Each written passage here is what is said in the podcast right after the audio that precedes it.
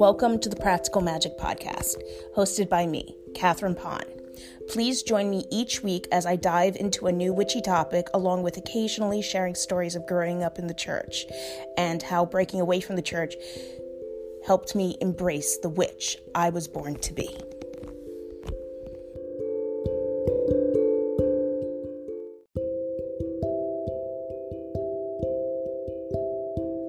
Hello everyone, welcome to the Practical Magic Podcast. For November 19th, 2022, the moon phase is in Waning Crescent. Some ways to work with the Waning Crescent phase are cleansing, protection, closure, and repelling. For November 19th, 2022, the moon's sign is in Libra. Libra rules over the kidneys and the veins. Surgeries are recommended for this phase of the moon. Moving on to the card of the week, which is pulled from the Everyday Tarot deck. This week's card is the Eight of Wands. The description reads, "Everything is moving very quickly right now. Go with the flow and use this moment to fuel positive change and create big results." Travel may also be in the cards. With that being said, let's jump into this week's episode about Belladonna.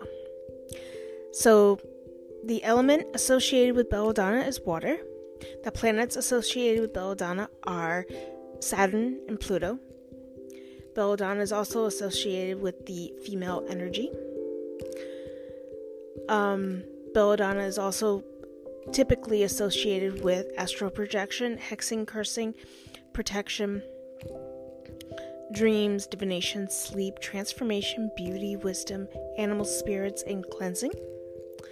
Belladonna is also known to be used for Samhain celebrations or rituals in general. In the past, Belladonna has been used to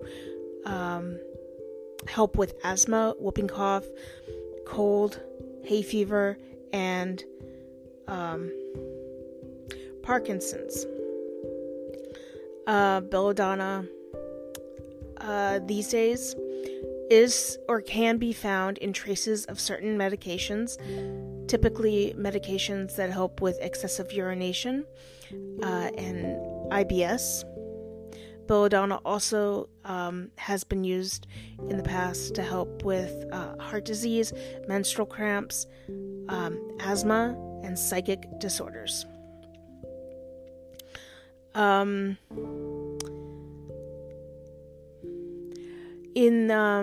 Throughout history in the past, but women throughout, or I should say people in general throughout history, have used Belladonna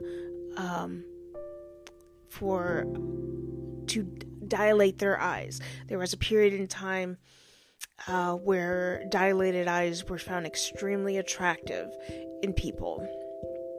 At some point, eventually doctors caught on to this, and so they started using it for that purpose when they needed their patient's eyes to be dilated. Some of the risk of taking or consuming Belladonna are dryness of mouth, dry red skin, making it difficult to sweat, muscle spasms, and blurry visions, seizures, and a difficulty in breastfeeding. You can also make Belladonna oils, whether that be for rituals or using it for perfume purposes. But with that being said, that's where I'm going to leave this week's episode, and I hope you all have a magical week.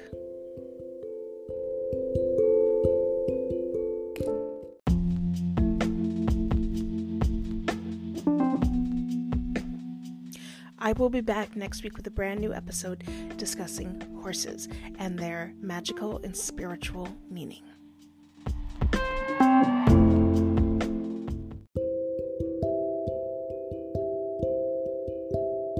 I want to thank you for spending this time with me. I truly appreciate it. I will be back next week with a brand new topic. If you would like to keep up with the podcast in the meantime, the links to all social medias will be in the description of this week's episode. But in the meantime, I hope you all have a magical week.